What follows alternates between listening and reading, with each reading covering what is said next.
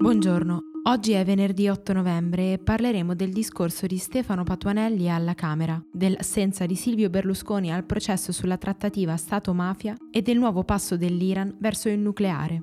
Questa è la nostra visione del mondo in 4 minuti.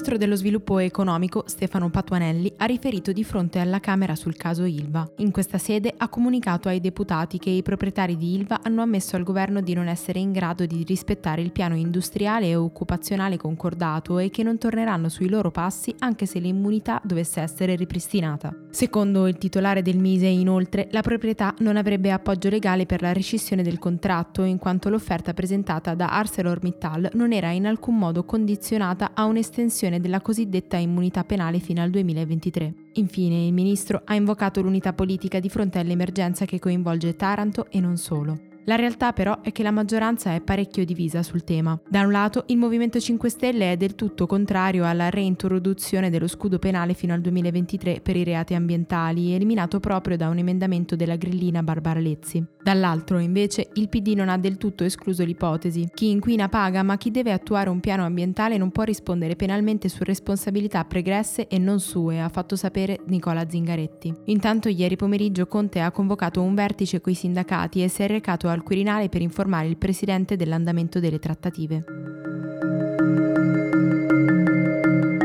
Secondo quanto riportato dal Fatto Quotidiano, Silvio Berlusconi non parlerà all'udienza per il processo sulla trattativa Stato-mafia prevista per il prossimo lunedì 11 novembre a Lucciardone di Palermo. Era stato convocato come testimone assistito in quanto indagato per le stragi del 1993 a Firenze e Milano e per gli attentati a Roma e Formello, eventi strettamente collegati con la trattativa. La sua testimonianza, laddove positiva, sarebbe stata importante per l'amico Marcello Dell'Utri, ora in carcere, ma a quanto pare il cavaliere seguirà il consiglio degli avvocati e si chiamerà fuori, abbandonando quello che è stato il suo più fedele collaboratore.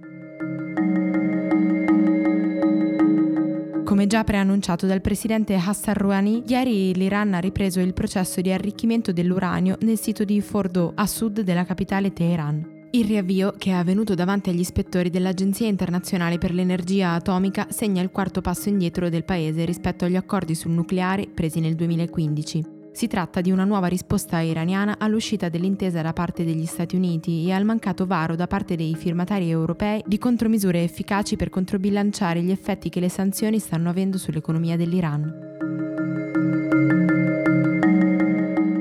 Sono ancora dozzine le persone disperse dopo l'attacco di mercoledì a un convoglio della società mineraria Semafo di proprietà canadese in Burkina Faso. I mezzi dell'azienda stavano viaggiando sulla strada tra Fada e la miniera di Bongu a est del paese, con a bordo dipendenti e fornitori locali. Il bilancio provvisorio è di oltre 35 morti e 60 feriti. Nessuno ha rivendicato l'attentato e l'identità degli assalitori non è stata individuata, ma dietro l'episodio potrebbero esserci gruppi islamisti in aumento nelle aree più remote del territorio. Non è il primo attacco contro la società che lo scorso anno ha deciso di rafforzare i controlli di sicurezza in seguito all'uccisione di tre lavoratori e cinque funzionari. Italia sono in rapido aumento i posti occupati da donne al comando delle aziende, ma esiste ancora un elevato gender gap in termini di retribuzione. È ciò che emerge dall'Executive Compensation Outlook del 2019, uno studio che analizza gli stipendi dei manager e dei membri delle società quotate in borsa.